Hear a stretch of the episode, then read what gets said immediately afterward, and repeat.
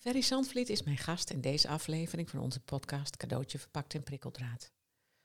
Op dertien november tweeduizend vijftien is hij met vrienden in het Parijse Theater Bataclan als drie mannen met Kalasjnikovs het vuur openen in de volgepakte zaal. Ferry ziet en voelt hoe tientallen mensen naast hem worden gedood. Wonder boven wonder weet hij te ontsnappen. En zijn vrienden ook. Die ervaring verandert zijn leven. Langzaam maakt zijn boosheid plaats voor dankbaarheid en vergeving, met als hoogtepunt het feit dat hij bevriend raakt met de vader van een van de aanslagplegers. In zijn boek Souvenirs, Beter na Bataclan, schrijft Ferry dat hij door iets afschuwelijks gelukkiger is geworden. Dat ging echter niet vanzelf. Integendeel, het was een worsteling. Waar hij allemaal tegenaan liep na de aanslag en wat hem wel en niet hielp om uiteindelijk gelukkiger te worden, daarover vertelt Ferry in deze aflevering van onze podcast. Certified P T G-Practitioner Paul Posthumus is mijn co-host in deze podcast.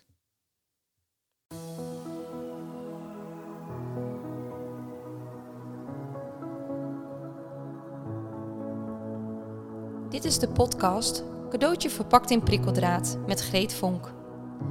Moeilijke tijden zijn ook cadeautjes, hoe lastig ze ook zijn. Helaas zitten ze wel verpakt in prikkeldraad. In deze podcast willen we je inspireren en kennis aanreiken, waardoor je een andere kijk krijgt op de ellende van jezelf of van iemand anders. Met als uiteindelijk doel om een completere versie van jouzelf te worden en of om dat proces bij de ander te ondersteunen.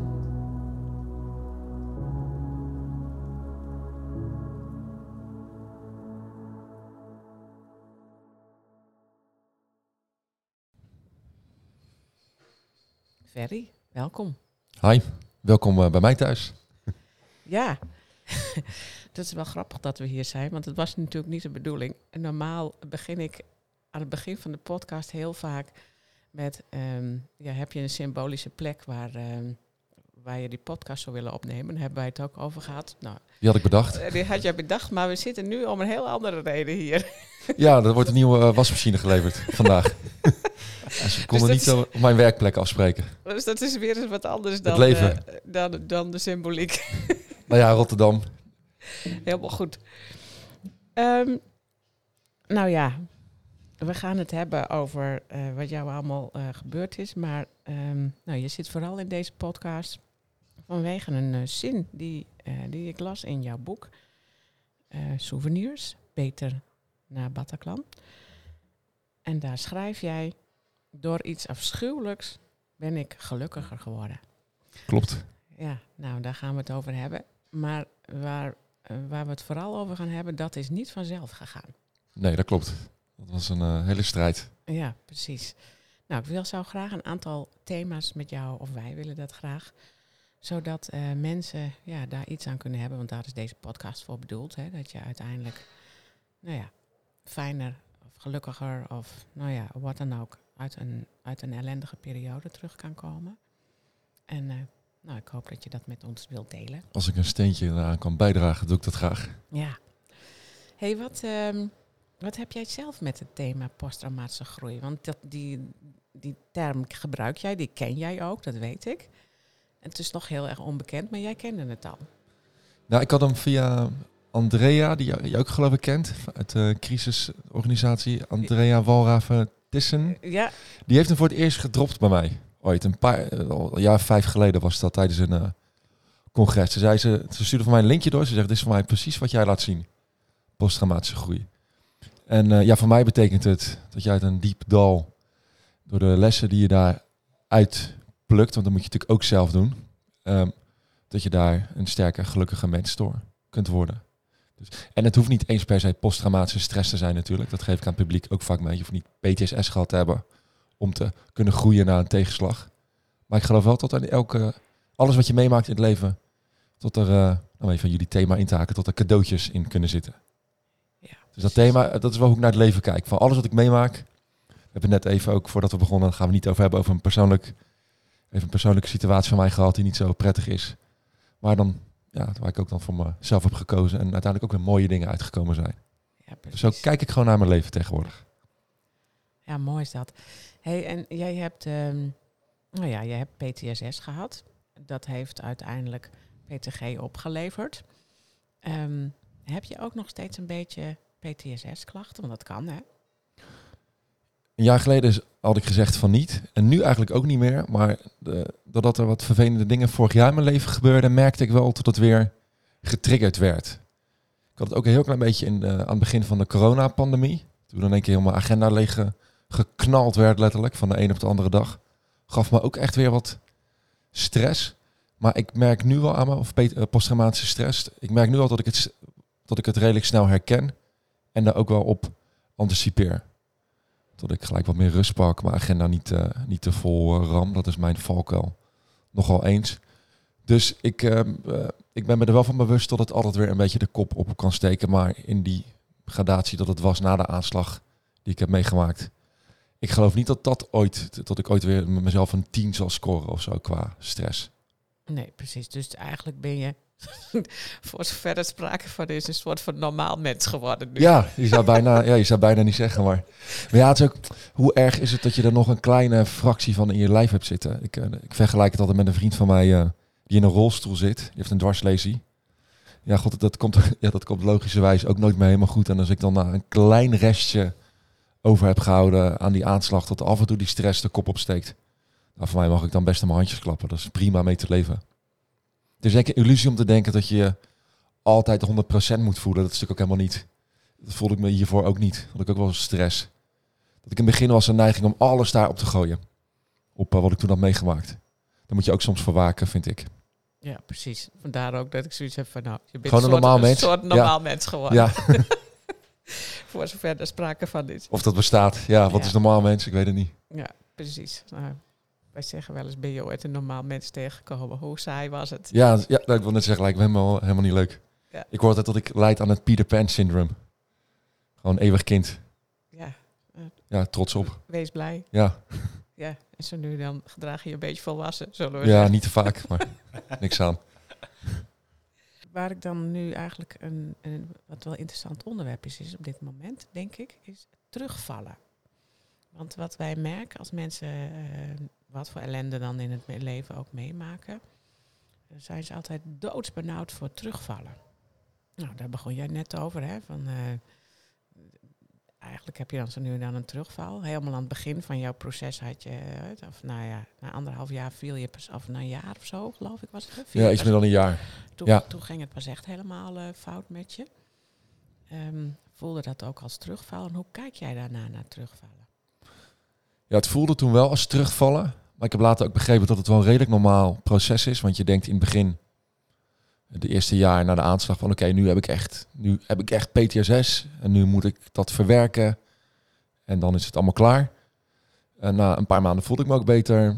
Therapie gehad, E M D R en dergelijke. En toen, na anderhalf jaar, toen kreeg ik echt de grote klap. Toen kwam echt een man met de hamer langs. En toen... Dat was voor mij eigenlijk pas de echte start van mijn uh, mentale revalidatie.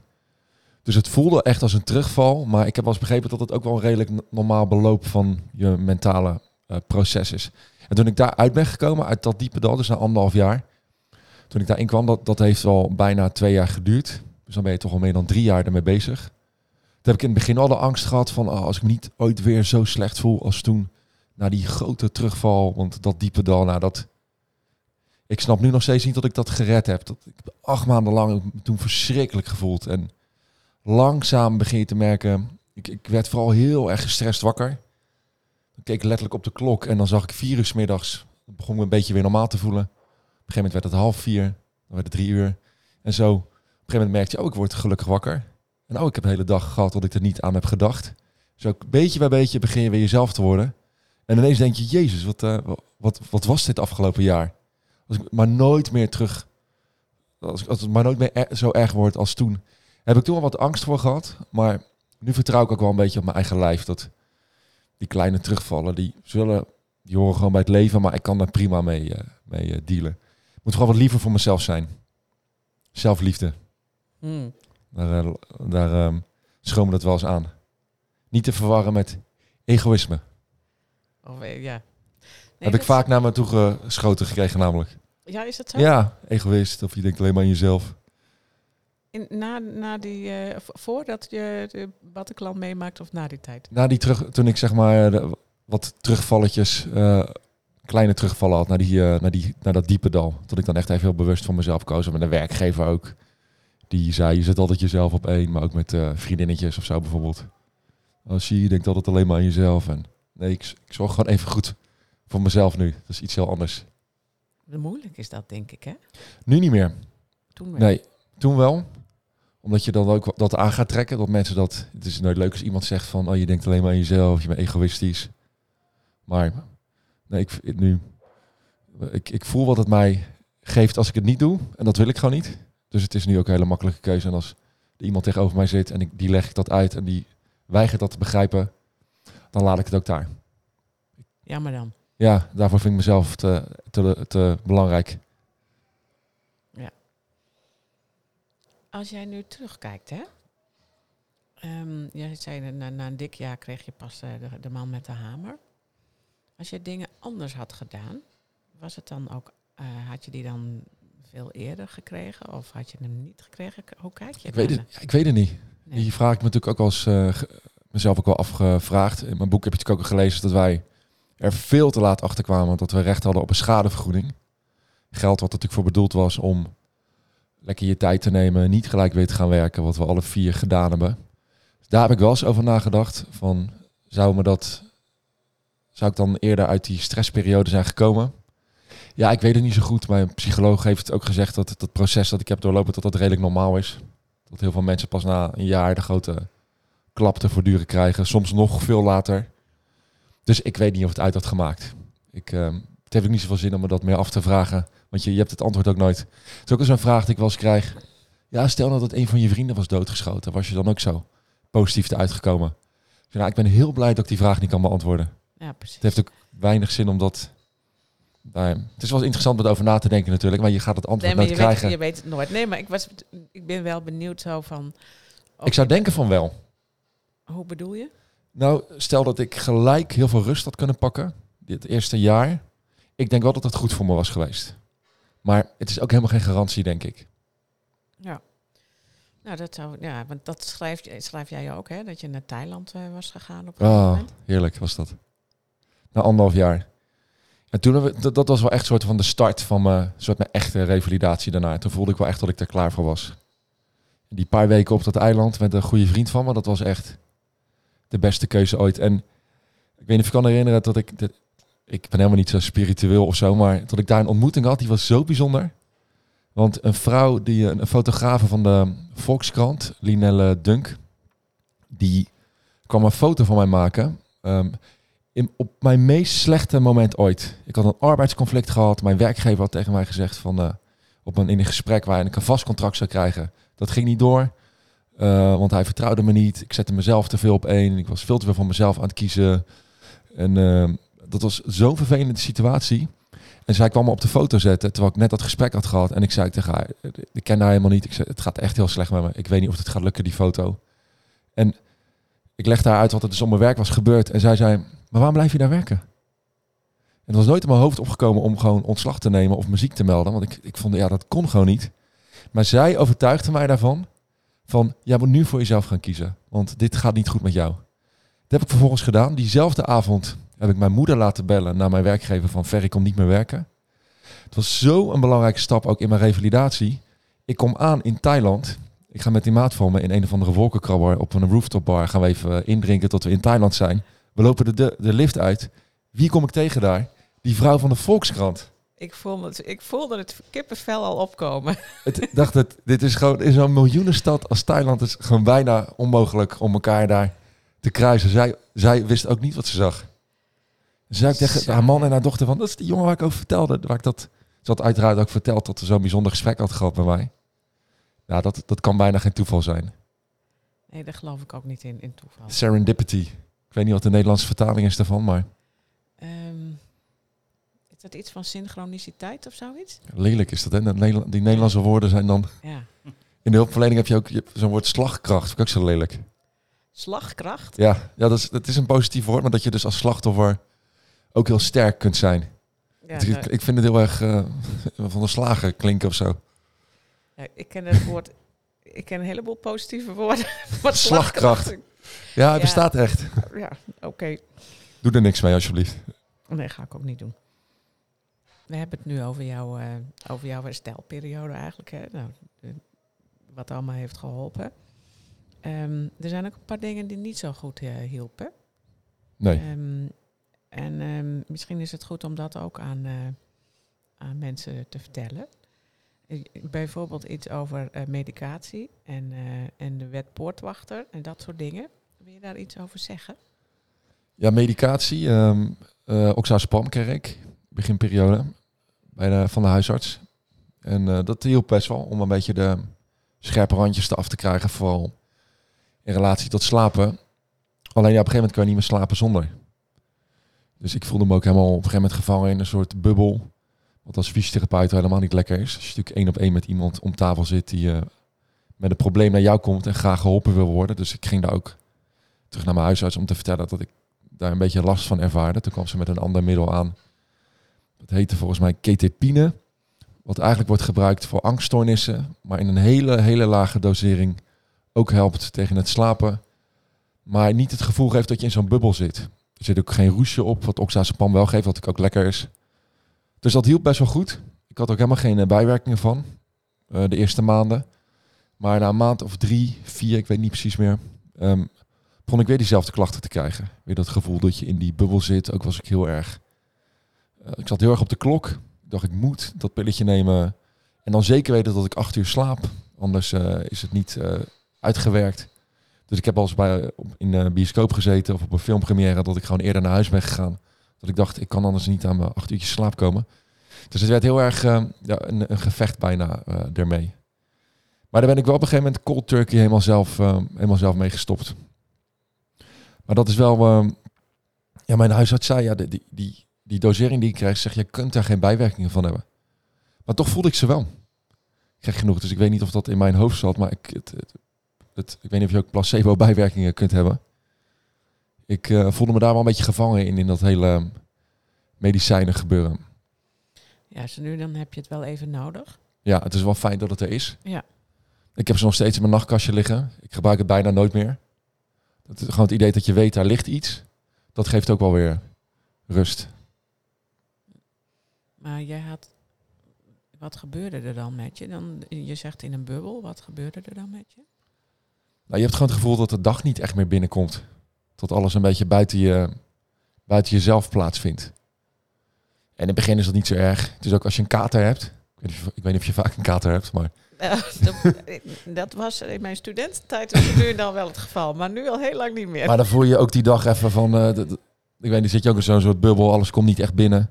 Dat is een dagje natuurlijk niet zo erg. En als je een leuke avond hebt gehad, dan denk je, nou god, dat neem ik erbij.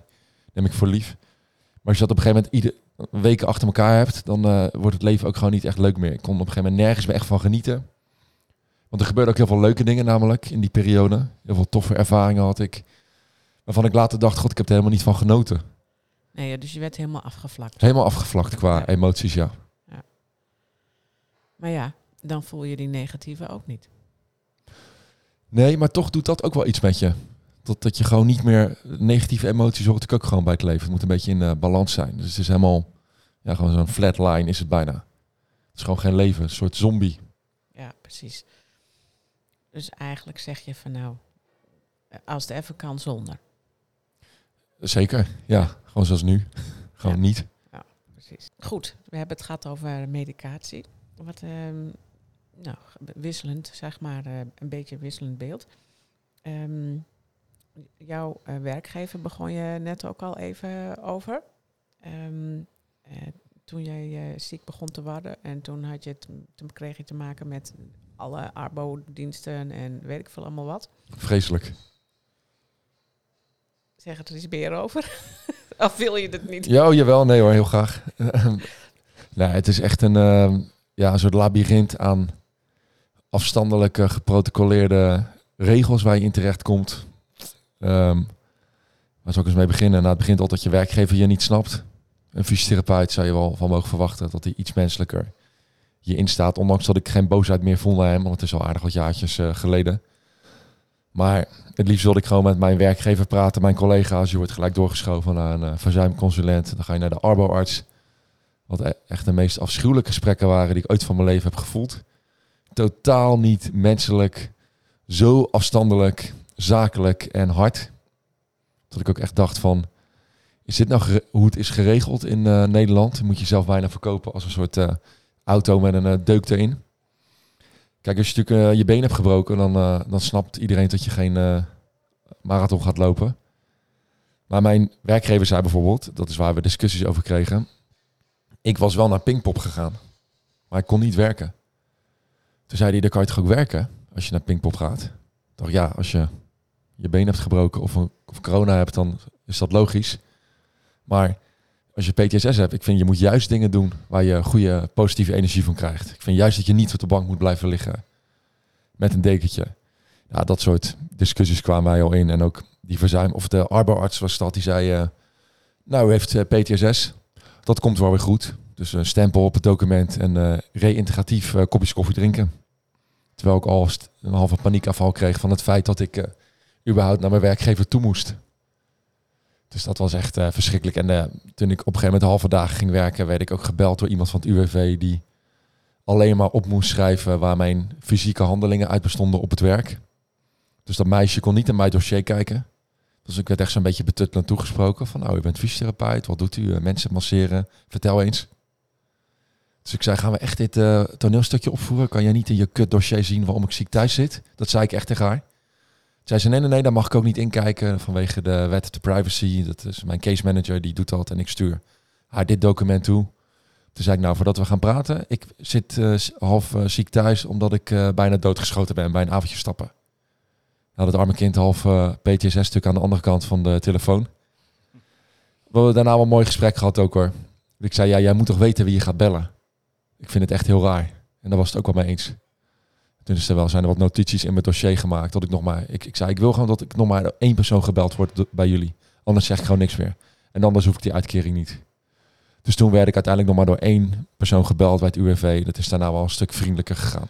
Maar ze bellen altijd anoniem. En uh, je moet opnemen, anders wordt je uitkering uh, gekort. Ik vond het echt... Uh, ik heb wel om mijn strepen moeten staan. En uiteindelijk wel, moet ik zeggen, daar ook een lieve uh, case manager gekregen die me met rust heeft gelaten. Ze zei op een gegeven moment, Uh, we gaan je niet meer lastigvallen, je uitkering loopt tot dan. Misschien dat we af en toe even een mailtje sturen, dan mag je op beantwoorden. Maar verder laat we je uh, tot die datum uh, met rust. En op die datum was ik alweer uh, fulltime aan het werk. Dus dat is... Uh... Ik was op een gegeven moment zo boos eigenlijk, dat ik echt aan mijn strepen ben gaan staan en tot er wel naar me geluisterd werd daar. Maar ik vind de manier hoe dat gaat, die protocollen zijn niet echt opgemaakt om je beter te maken. En gebouwd op heel veel systemen, zoals heel veel systemen in Nederland, uh, op wantrouwen, vind ik. Ik denk dat ik het met je eens ben. Gelukkig, dat dacht maar, ik al. Maar is het ook, uh, want ik weet dat je daar uh, wel meer mee hebt gedaan. Hè? Ik heb gelezen ook dat je bijvoorbeeld voor slachtofferhulp ook besprekingen hebt gedaan. Ja. Uh, weet je ook of er nu veranderingen in zijn gekomen? Ze zeggen van wel. Ze zeiden na twee maanden al van wel. En toen was het niet zo.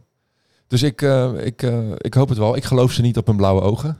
Want ik vond ze heel erg uh, uh, niet kritisch naar zichzelf. Heel erg uh, een aantal lezingen gehad dat er echt case managers beledigd naar mij toe kwamen. En uh, dat is wel iets wat ik op een gegeven moment een beetje herkende bij slachtofferhulp, die reactie. Dat viel me wel tegen. Ik had een interview gegeven in het A D, toen mijn boek uitkwam. En uh, die hadden ook geen leuke kop gebruikt, vond ik. Ik had een artikel toegestuurd gekregen en dan mag je dan checken of je het ermee eens bent. Ik zei, ja, het is helemaal goed. Maar de kop luidde, en die stond niet bij het artikel dat ze me hadden toegestuurd. Um, Het, ik weet even niet wat het was, maar het was iets als uh, Ferry moest het verder zelf maar uitzoeken. Toen dacht ik, dat heb ik helemaal niet zo gezegd. Maar goed, als je het hele artikel leest, dan lees je ook dat het iets genuanceerder ligt. Gelijk deelde, geloof ik, de, de, een van de hoge bazen bij Slachtofferhulp, die deelde dat artikel met de, de kop, die had zij opgeschreven. Uh, gelukkig is er veel veranderd sinds die tijd en hebben we het nu wel op orde. Ik vond dat zo'n kinderachtige reactie. En toen had een vriend van mij eronder gezet. En ik moet er nog steeds op lachen. Misschien moet slachtofferhulp niet zo in de slachtofferrol kruipen. Ja, die had ik natuurlijk ook weer. Gep- dat vond ik echt zo gaaf. Ja, ja. Maar die vrouw, ik, ik dacht ook, ik had daar nog een berichtje gestuurd. Ook die vrouw, uh, totdat ze niet ook even contact met mij had opgenomen om daar eens over te hebben of zo. En ik dacht, jullie weten toch ook hoe de media werkt? Lees nou eens wat ik aan het doen ben. aan het doen ben. Peter R. de Vries had ook nog op live televisie gezegd... Uh, nou, als het, het kan geen kwaad als slachtofferhulp allemaal dat boek van Ferry gaat lezen. Waren ze ook overgevallen. Ik dacht, ga mijn boek naar huis lezen. Dan lees je dat ik het helemaal niet zo... Ik, ik, ik, ik heb altijd opbouwende feedback gegeven. Ik heb nooit gezegd, wat een kut organisatie en daar heb je niks aan. Maar ik heb wel gewoon eerlijk opgeschreven wat ik heb gemist. Ik vond het niet persoonlijk. Ik vond mijn case manager echt een lieve vrouw, maar ik vond het echt super afstandelijk. Niet wat ik nodig had op dat moment. Ja, dat, ik vind dat ik dat wel mag zeggen. Ja, klopt. Nou ja, wat ik, ook als ik jouw boek gelezen heb, wat ik vaker terugzie, is dat jij vooral heel eerlijk bent in dingen en heel direct. En ik heb het idee uh, dat heel veel mensen daar heel veel moeite mee hebben. Die directheid? Ja, de directheid en de eerlijkheid. Ja, dus gewoon recht voor je raap. Ja, en het, ik, ik denk dat dat... We, we kunnen, ik had wel een boek kunnen schrijven en om de hete brei heen kunnen draaien, maar... Wat heb je gedaan? Gewoon duidelijkheid. En niet op, op een aanvallende, harde manier. Maar zo ben ik ook naar mezelf. Ja. En dat... Uh, ja, als je daar niet mee om kunt gaan. Ja, dat, sorry. Ik weet ook niet wat ik daarmee moet verder. Precies. Ik bedoel, ik vind, vind als je het leest, hoe ik het schrijf... Er is niks om je beledigd over te voelen. En als je je beledigd voelt, ja, dan moet je maar eens afvragen waarom je dat voelt. Ja. Want er zat, dat was dus een leidinggevende bij... Ik ga zijn naam niet noemen. Dat is wel man, heb ik nu al gezegd. Die had mij ingehuurd voor een uh, presentatie. Hij zegt, ik wil dat je lekker eerlijk en oprecht bent. Dat hebben ze nodig. Dus die had mij ook uitgenodigd om, zeg maar, gewoon echt eerlijk mijn verhaal te vertellen. En uh, dat, uh, ja, dat, dat kwam wel hard aan, blijkbaar, bij een hoop mensen in de zaal. Maar ik moet wel eerlijk zeggen, tot het me ook heel veel stress gaf toen. Want het was best wel kort na de aanslag.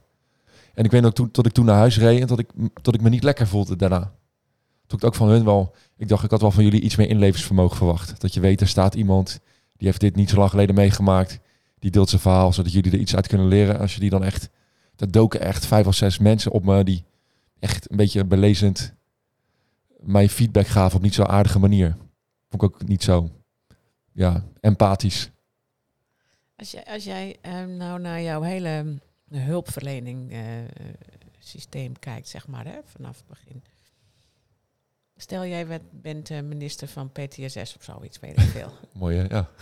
Mooi titel, toch? Of la, la, Post- we, minister van de posttraumatische groei. Ja, laten we die... Dat wou ik ja, die wil zeggen. Ik wel ooit, ja. La, laten, laten we die doen. Samen met uh, Joost Oebekas. Ja, nou, we doen ook wel... Uh, we doen ook wel een duit in het zakje dan graag. Maar stel dat jij dat bent. Hoe zou de hulpverlening er dan uitzien? Ja, het is wel een moeilijke vraag ook om te antwoorden. Als je de, de, de vraag werd mij laatst ook gesteld van aan welke hulpverleners heb jij het meest gehad? Dan kan ik niet opnoemen van nou, het, dat zit in die organisatie of die groep. Maar dan zijn het mensen die vanuit de menselijkheid jou proberen te helpen. Dus die ook zien wat jij... Ik, een voorbeeld dat ik een keer bij, een, uh, bij de politie Rotterdam aangifte ging doen voor wat ik had meegemaakt. Mijn vrienden hadden allemaal officieel document met een stempel. Dat zei, jullie waren bij die aanslag. Dat kon je wel eens nodig hebben voor een schadevergoeding. Nou, die, die, dat document had ik niet. Die uh, agent, familierechercheur die dat interview afnam... die zag dat ik het te zwaar had. En die zei, moet je even knuffel hebben? Daar had ik echt iets aan. Gewoon iemand die, die snapt tot er gewoon een mens zit... met uh, problemen die ook een beetje zijn boekje te buiten gaat. Uh, om pro- protocollen heen durft te werken. Dus dat zet je vooral. En ik denk dat dat heel moeilijk is om te leren. Ik weet niet wat jullie daarvan uh, vinden... of dat te kort door de bocht is. Nou ja, wij, wij geven een opleiding hè, tot P T G-Practitioner... En um, een van de toelatingseisen is dat mensen zelf uh, goed, ja, echt shit hebben meegemaakt in het leven.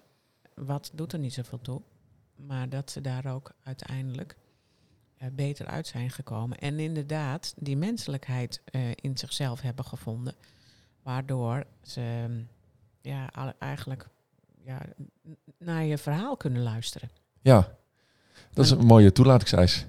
Precies. Ja, kijk, het is ook... Uh, in de opleidingen wordt vaak juist op gewezen... dat je dus niet uh, te veel in mee moet gaan. Hè? Omdat dat moet heel professioneel, et cetera. Dus mensen die heel veel gestudeerd hebben... Uh, ja, die doen het op die manier en uh, houden het best wel zakelijk. En daar wordt va- va- veel in uh, ja, verteld dat je dat zo moet doen. Um, op het moment dat je zelf in de praktijk dingen ervaren hebt...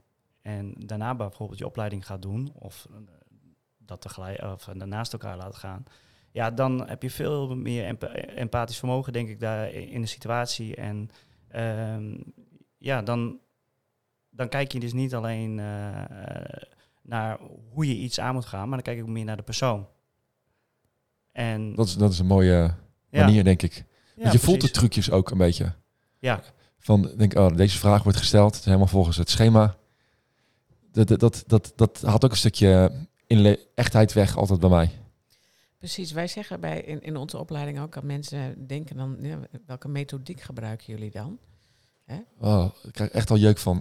Precies, ja. We zeggen, daar zeggen wij dus ook altijd, nee, het is geen methodiek, het is een gedachtegoed. Die vraag krijg ik ook wel eens van, uh, of opmerking vanuit de zaal, als ik mijn lezing heb gegeven. Ik zeg, oh, jij vertelt je verhaal helemaal volgens uh, dit model. Klopt dat? Doe ik altijd mijn hand op mijn hart. Nou, dit model heb ik gebruikt. Echt waar, ik heb niks uit het boekje. Maar het mooie is wel dat de boekjes wel dat, uh, de een op, dat je bijna één op één die relatie erin ziet. Maar dat is, dat vind ik dus, dat iemand heeft er waarschijnlijk heel lang op gestudeerd ooit om zeg maar het op te schrijven van, oh, dit is hoe het, hoe het blijkbaar werkt. Maar de hele ziel is eruit. Precies. Dus oké, okay, je snapt misschien hoe het werkt, stap voor stap, maar er zit helemaal geen echt, het is niet echt of zo meer. Dat is precies wat bezieling. Het is. En, en daardoor, dat het niet doorleeft. We hadden het zo net, hè, in het voorgesprekje ook even over, over connecties en zo. En um, de, nou, wat jij zei, je voelt dat ook, hè? Als mensen uh, een protocol volgen, dan, dan is dat... Nou ja, er zijn er wel die dat voor elkaar krijgen. Maar um, het is heel lastig om dan ook een connectie tot stand te brengen. Ja, en de, ik zeg altijd, een protocol is fijn als er een brand uitbreekt en je weet welke deur je als eerste open moet maken. Als gewoon een mens tegenover je zit, dan denk ik dat je meer hebt aan richtlijnen of zo bijvoorbeeld. In fysiotherapie hebben we heel veel richtlijnen. Ik zeg nog we, ik ben helemaal geen fysiotherapeut meer trouwens, maar dat geeft wel aan. Nou ja, dit is, dit is goed als je deze stappen volgt, maar als je zelf het gevoel hebt, ik doe het anders, is het ook goed. Het geeft al een soort, ik vind de richtlijn al wat, wat liever klinken of zo. Ja, nou, wij, wij leren mensen in onze opleiding bepaalde pijlers. Ja. Zo, van, van nou, dit, dit zijn dingen die belangrijk zijn.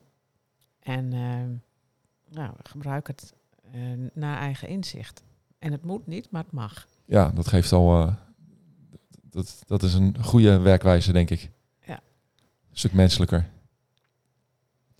Um, over menselijkheid gesproken. Jij schrijft in je boek ook iets over lotgenotengroepen. Ja, lotgenotencontact. Nee, je hebt het zelf op, opgezet ook. Ja, bescheiden clubje mensen die allemaal aanslagen hebben overleefd. Mm-hmm. Die, uh, ja, dat ben ik gaan doen omdat ik zelf dat wel miste. Totdat uh, vanuit de hulpverlening werd gestart. Omdat ik maar natuurlijk drie andere vrienden heb die hetzelfde hebben meegemaakt. Dat is, dat, dat is vooral prettig in het begin dat je elkaar snapt. En ik kwam er heel snel achter dat er dus ook heel veel mensen waren die avond die dat alleen hebben doorgemaakt. Ik dacht, nou is het niet leuk om uh, dat soort mensen bij elkaar te brengen. Het praat gewoon wat makkelijker wanneer er iemand tegenover je zit die een ja, soortgelijke ervaring hebt. Ondanks dat je aanslagen ook niet eens echt met elkaar kan vergelijken. Dat dat zo verschillend is. Maar je snapt qua heftigheid elkaar toch redelijk. Dus ik had er bij slachtofferhulp ook gedropt. Van joh, ik loop met dit idee. Maar die een uh, zienswijze was van ja, als je heel veel mensen met een trauma bij elkaar gaat zetten. Dan kunnen ze elkaar ook traumatiseren. Nou, ik heb gemerkt dat dat helemaal niet is wat er gebeurt. Je gaat bijna niet inhoudelijk echt in op wat iemand heeft meegemaakt. Maar je praat veel meer over ja, hoe ze ermee om zijn gegaan. Dus veel meer in uh, de periode daarna. Dan, ik, ik hoef niet van iemand te horen die een aanslag heeft meegemaakt. Wat hij allemaal heeft gezien. En dat, die heeft daar waarschijnlijk ook helemaal geen zin in om dat te vertellen.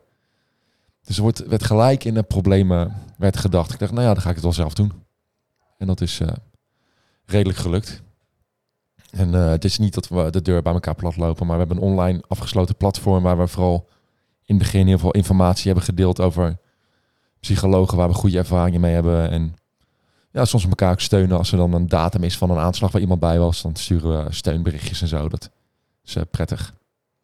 Heb je ook een idee wat het dan is, waarom dat fijn is? Uh, d- d- dat ze berichten sturen bijvoorbeeld? Nee, dat je met uh, lotgenoten in gesprek gaat en uh, dat je met elkaar praat.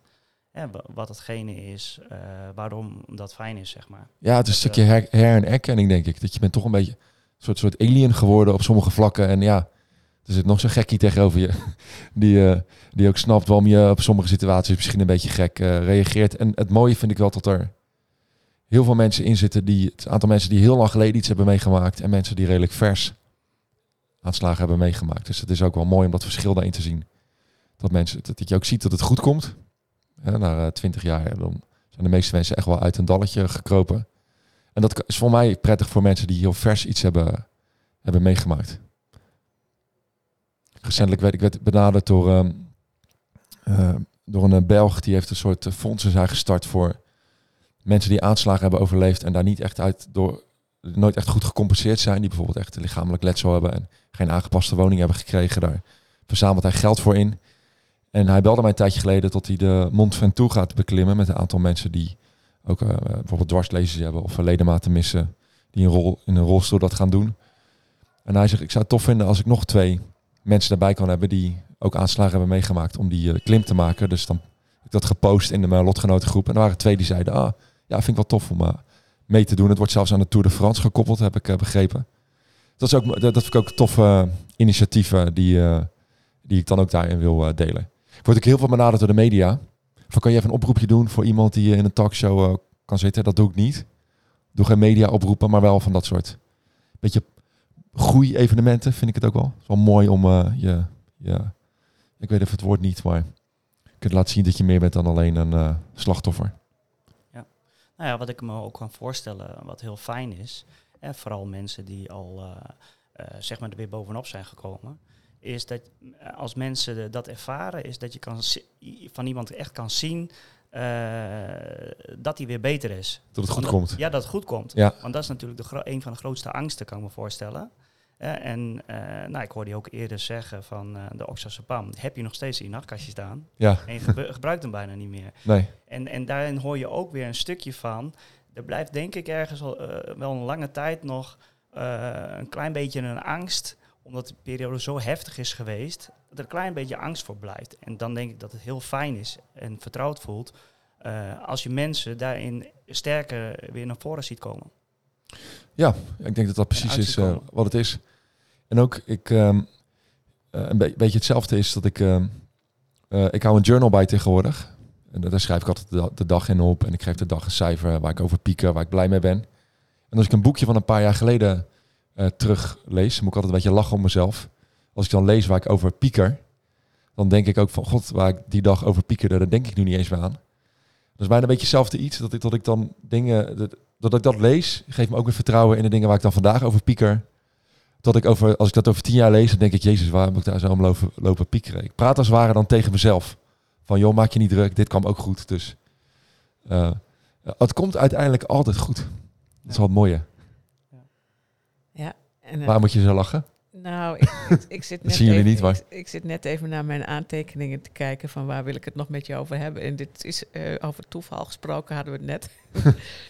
En dit past heel erg mooi bij um, waar ik het over wilde hebben. Dus uh, je doet een mooie uh, voor. Mooi bruggetje, hebben we niet afgesproken. Nee. Dus die is leuk. Um, want nou, jij zegt het komt altijd goed. Maar in jouw situatie is het eigenlijk uh, beter geworden. Ja. En uh, daar schrijf jij dan ook uh, over. Er was kennelijk uh, iets heel heftigs voor nodig om, uh, om te veranderen. Ja, dan om, we, en om gelukkig te worden. Het, het is wel jammer dat ik daar een aanslag voor nodig had. Dat zeg ik ook tegen mijn publiek. Wees niet zoals ik. Want je hoeft geen aanslag overleefd te hebben om uh, de dingen te snappen waar ik over heb uh, geschreven. Um, ik zou wel eens gewild willen hebben dat iemand mij een schop onder mijn hol had gegeven. Ik was benieuwd of ik, uh, jullie gaan hem ook binnenkort interviewen, of als ik het verhaal van Joost Oebekas in mijn vorige leven had, uh, ik, noem maar, ik heb een soort van twee levens voor en uh, na de aanslag, of dat iets had gedaan met mij. Of dat ik zo eigenwijs was, dat ik zelfs daar niet uh, naar kon luisteren. Nou ja, ik, kreeg, wat, ik, ik sprak gisteren op een uh, universiteit in Tilburg en ik kreeg net een berichtje vanmorgen van iemand uit de zaal. Die vind ik echt tof, van, uh, dat je echt wat bereikt bij mensen. Die ik zei, ja, ik ken mijn zoon jouw verhaal, ik was ook altijd zo, of ik ben ook altijd zo boos. Ja, vader heeft me echt aan het denken gezet, ik ga je boek kopen en... Uh, Ik ga aan mezelf werken. Dat vind ik wel echt tof dat iemand dat uit één uurtje haalt. Ja, nou, wij zeggen altijd, je hoeft niet uh, helemaal on- de onderkant van de put te bereiken om toch iets van posttraumatische groei te realiseren. Precies. En, um, het zit niet aan, pe- pop, aan posttraumatische nee. stress vast. Nee, maar per se. Het is, maar het is wel zo dat, uh, en, en daarom werkt het zo goed, die posttraumatische groei, dat uh, ja, de veranderbaarheid van mensen is nou één keer gewoon niet zo groot. Nee. En op het moment dat je nou ja, de hel van binnen en van buiten ziet, dan wordt het opeens heel anders. Ja, bij sommige mensen, de, de, het is niet dat ik denk, oh, ik, ik, ik zou, ik gun je een aanslag, zeker niet. Maar even een kleine, even een goede tegenslag, dat je misschien mij ook iets meer snapt. Of dat je ook snapt dat dat zeiken wat je heel de dag doet op alles, dat dat geen zin heeft. De oude zeikers van Nederland. Ja. Ik behoorde er zelf ook heel lang toe, dus ik mag het zeggen. Ja, nou, ik herken, ik herken daar zeker wat in. Het is vaak, uh, denk ik ook, uh, dat je gewoon ontevreden bent. En die onvrede zit vaak in jezelf. Ja. En, en soms moet je even wakker geschud worden. En dat je niet naar de, buiten, naar de wereld kan kijken die het allemaal niet goed doet. Maar wat je zelf uh, misschien, waar je ontevreden over bent. En dat is eigenlijk, denk ik, dan de opschudding die soms nodig is om, daar, uh, om dat weer te, uh, helder te zien. En ik merk ook aan mezelf dat ik een soort van allergisch ben geworden voor mensen die hun eigen ontevreden op mij projecteren. Dat is, ik ben heel lang in zo'n situatie gezeten, veel te lang. En dat is echt ziekmakend. En ik denk dat wel heel veel mensen in dat soort situaties zitten. Ook dat als je ergens ongelukkig over bent of niet tevreden bent in je leven, je hebt altijd de keuze om eruit te stappen. Ook uh, als je niet tevreden bent met je werk, ga wat anders doen. Ja, ja maar ik heb een vast contract. En uh, sommige mensen hebben natuurlijk heel een financiële situatie dichtgetimmerd. Ook door die knetterhoge huizenmarkt natuurlijk. Daar kan helemaal niks. Er hoeft maar iets mis te gaan en uh, dat hele, die hele piramide stort in. Die kunnen zich helemaal niet permitteren dat ze een paar honderd euro meer in de maand gaan verdienen. Dat lijkt mij pas uh, de hel. Dat je vastzit in... Ik had het gisteren ook met iemand over van... Kan je nou voorstellen dat je werk doet wat je niet leuk vindt? Ik kan me daar niks voor voorstellen. Ik ben ook om mijn dertigste ben ik weer gaan studeren. Ben ik fysiotherapeut geworden. Omdat ik mijn werk in de horeca niet leuk meer vond. Ja, ja ik moet nog zo lang werken. Ik ga daar niet in blijven hangen. En dat is met alles in het leven. Vriendschappen, relaties... Ja, soms is het tijd om afscheid te nemen als je alleen maar ongelukkig van wordt. Dat is wel grappig, hè? Want in jouw boek schrijf je dat je eh, ontdekte, ook door, door Bataclan eigenlijk, en je, en je in de hele periode daarna, dat kiezen een, weg, een werkwoord is. Ja. En t- we hebben zoveel keuzes. Ja. En, en dat je vaak veel meer keuzes hebt dan je denkt. Maar je deed het dus eigenlijk stiekem ook al wel voordat... Uh, voordat Voordat je die uh, Bataclan meemaakte. Ik, ik zag het zelf niet zo, maar een goede vriend van mij, Remco, hij hangt ook achter jullie op mijn uh, fotomuur. Die, die zei ook wel, ja gast, dit zat altijd wel een beetje in jou. Maar wel op een wat bozerige manier. Van, uh, ik had namelijk en, mijn enkel gebroken, best wel complex. En het werk in de horeca ging gewoon niet zo goed meer. Dus het was meer, ik dacht, god, ik kan mijn werk niet meer uitvoeren. Nou, dan ga ik maar wat anders doen. Dus uh, het blijkbaar zat wel in mij van, oké, okay, dit werkt niet meer. Dus ik ga iets anders doen. Dat, maar er waren wel dingen... Ik, Ik was er niet zo van bewust, dus ik paste er niet, niet uh, structureel toe in mijn leven. En nu wel. Nu snap ik meer, oh ja, je hebt natuurlijk altijd keuzes. En ook toen ik vorig jaar uit die vervelende situatie in mijn privéleven ben gestapt, ineens ben je daaruit. En dan denk je pas, Jezus, dit had ik een jaar eerder moeten doen. Waarom snapte ik dat niet? Dus nog steeds val ik wel eens in diezelfde uh, valkuil. En sommige keuzes zijn natuurlijk heel moeilijk om te maken, omdat er heel veel van afhangt dat je ook andere mensen... raakt. Dus dat is ook soms goed dat je dat niet uh, hals over kop doet. Maar ook, er is geen land, denk ik, waar je...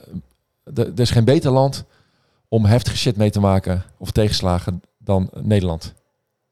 Een vriend van uit Zuid-Afrika, die, uh, die vaak hier is, die, die zei, voor ieder probleem hebben jullie een website. Dus niks doen is gewoon nooit een optie, denk ik, in Nederland. Er zijn mensen die denk ik zo graag met ons zouden willen ruilen. Er zijn zoveel mogelijkheden, zoveel opties, instanties waar je naartoe kunt gaan. Dat, uh, dat is alleen maar in de slachtofferrol kruipen en zeiken. Dat moet je gewoon je mijl houden, vind ik. Bij Rotterdam, maar mag ik wel zeggen, toch? Ja, van mij mag je alles zeggen. Als het heel erg wordt, knippen we het eruit. Nou, ik stond gisteren voor een hele, best wel uh, de jasje-dasje-zaal. En dan hoor je echt zo'n beetje dat, dat zeg ik dit ook. En dan gaat het een beetje zachter grinnik. Dat is toch wel, moet ze om lachen een beetje. Ja. Hey, jij bent um, zodanig um, ja, eigenlijk veranderd door de hele situatie. Door wat je meegemaakt hebt. Dat jij ook uh, ja, eigenlijk een soort van vrienden bent geworden. Met een van de, of de vader van een van de aanslagplegers. Ja, klopt. Dat um, lijkt mij dat heel veel mensen dat heel ingewikkeld vinden. Hoe heb je dat ja. voor elkaar gekregen? Ja, en dat was eigenlijk ook niet zo moeilijk. Uh, die, wij kwamen per toeval elkaar tegen bij een talkshow. En ik vond het natuurlijk heel bijzonder om hem te ontmoeten. Um, hij vond het heel bijzonder om mij te ontmoeten. We hadden eigenlijk al heel snel een heel menselijk gesprek. En uh, zo'n talkshow is natuurlijk heel erg hectisch en dan camera's en uh, het moet allemaal snel. Dat we toen afspraken van laten we een keertje buiten de camera's met elkaar afspreken. In uh, Brussel hebben we dat gedaan. Ben ik met een van mijn andere vrienden met hem uh, uit eten geweest. En uh, daar ontstond al redelijk snel een, uh, een uh, ja, toch wel een vriendschap, mag je zeggen. We hebben gewoon veel over elkaars verhaal gepraat. Het gaf mij vooral wat achtergrondinformatie over zijn zoon, een van de daders. En uh, het beeld dat ik ook wel had klopte, dat, het, dat er veel meer achter zat dan... Dit is een uh, terrorist die uh, uit Syrië komt en geen, of een, uh, uh, het slecht had. Ik uh, wist al heel snel dat dat niet het geval was. En toen ik het hele verhaal hoorde, maakte dat zijn zoon ook een stuk menselijker. En die kant word ik niet zo vaak uh, belicht in, uh, als het over terroristen gaat. Dat je erachter komt dat het een jongen was die uit best wel een goed gezin komt. En een goed leven heeft gehad tot zijn vijfentwintigste. Maar door verkeerde keuzes gemaakt te hebben. Uh, met verkeerde vrienden in contact kwam. Uh, ja, zichzelf de dood in heeft uh, gewerkt. Dus ik kreeg bijna een beetje medelijden met zijn zoon. Maakte het hele verhaal een stuk menselijker. Dat vertel ik ook altijd in mijn presentatie, dit uh, verhaal. En uh, ik heb nooit echt boosheid gevoeld naar de daders ook. En um, als je het hele verhaal hoort van die drie jongens, dan zijn het eigenlijk ook gewoon slachtoffers van de situatie waar zij in zaten op dat moment. Dan kun je wel heel veel empathie opbrengen, hè? Ja, dat, dat, dat kwam ook een beetje doordat ik heel veel, uh, juist de, de, de maatschappij zich een soort van tegen, en niet tegen mij keerde, maar um, juist heel erg die negativiteit liet zien. Ook mensen om me heen die... Uh, heel erg radicaliserend bezig waren. Ik werd getagd in bepaalde dingen, ook op social media, van uh, grenzen dicht. En uh, alsof ik dat gedachtegoed ineens zou ondersteunen nu. Ik denk dat ik daardoor ook heel onbewust een soort tegenreactie wilde laten zien. Ondanks dat ik daar niet heel erg bewust naar op zoek was hoor. Maar dit kwam op mijn pad en ik vond het heel mooi om die familie te spreken. Ik heb ook een documentaire over gemaakt door uh, Jessica Valerius, waar ik best wel trots op was om dat te laten zien.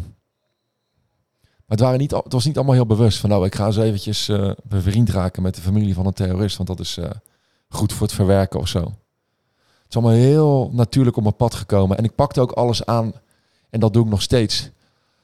Alles wat met de aanslag te maken heeft, als daar iets op me, van op mijn pad komt, dan ga ik over het algemeen wel dat aan. Of zo. Dan wil ik daar meer van afweten. Dan ga ik in de rechtszaal zitten bij de enige overlevende terrorist. Die wil ik dan een keer gezien hebben, omdat misschien helpt dat wel of... Tegenwoordig ook voor mijn verhaal. Ik ben nog steeds aan het schrijven. Kan wel misschien mooie inzicht, tot mooie inzichten komen. Dus dat soort dingen, die pak ik altijd wel met beide handen aan. Mooi.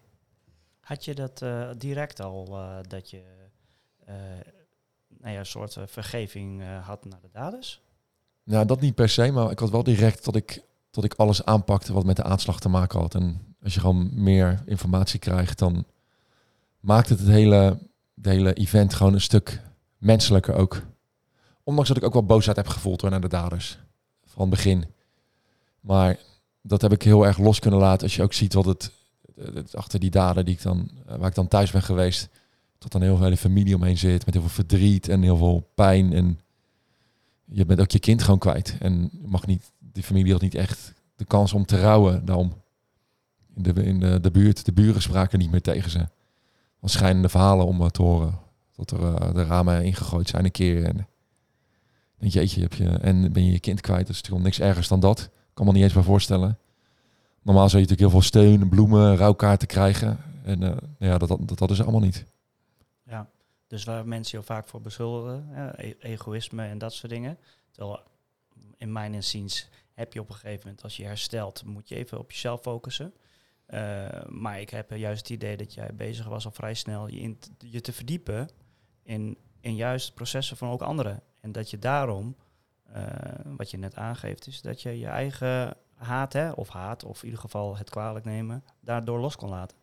Ja, nou, dat heb je mooi verwoord. Jij kan uh, niks op aan te vullen eigenlijk. Ja, dat vind ik heel mooi. Maar voor mijn omgeving is het natuurlijk wel, die, uh, ik, ik was soms moeilijk te bereiken. Ik was heel erg met mijn eigen proces bezig. Dat is wel eens voor, van het begin voor familie en vrienden ook wel eens lastig geweest. Dat je er voor hen niet heel veel bent. Of als je heel veel aandacht krijgt en op televisie te zien bent. Dat is voor mensen ook wel eens moeilijk. En dat kan ik me nu achteraf ook wel voorstellen. Ik ga nu met iemand om die zelf ook ineens heel veel media aandacht heeft. En ik kijk, ik kijk er nu op een hele andere manier naar. Ik weet dat dat voor sommige mensen ook best wel moeilijk is om mee om te gaan. Omdat zij er niet per se voor kiezen natuurlijk. Ja, is dat toevallig degene waar je ook een podcast mee maakt? Edina van Dorsten. ja, ja die, die is ook. Dit is een van de kinderen van Rainer Wold. Die uh, heeft uh, acht of negen broertjes en zusjes. Die, de, ik heb drie vrienden. Uh, als ik natuurlijk ook een podcast schreef, zoals bij jullie vandaag, het gaat indirect, heeft het ook weer iets met hun te maken. Als hij iets zegt, heeft het ook met acht of negen andere mensen te maken. Dat heb ik al eens tegen hem gezegd, van, uh, want hij kreeg daar ook wel eens commentaar op vanuit zijn familie. En ik herken dat ook van mijn vrienden. Dat had ik ook. Dus, dus ik, ik, ik, ik heb dat tegen hem gezegd dat ik het ook wel begrijp. Want het is, ja, zij kiezen er niet altijd per se voor om die media, om, om daar een verhaal in te doen. Dus het is wel goed dat je daar rekening mee houdt. Dat je uh, soms je woorden wat zorgvuldiger kiest als het ook iets, als het ook over hun gaat.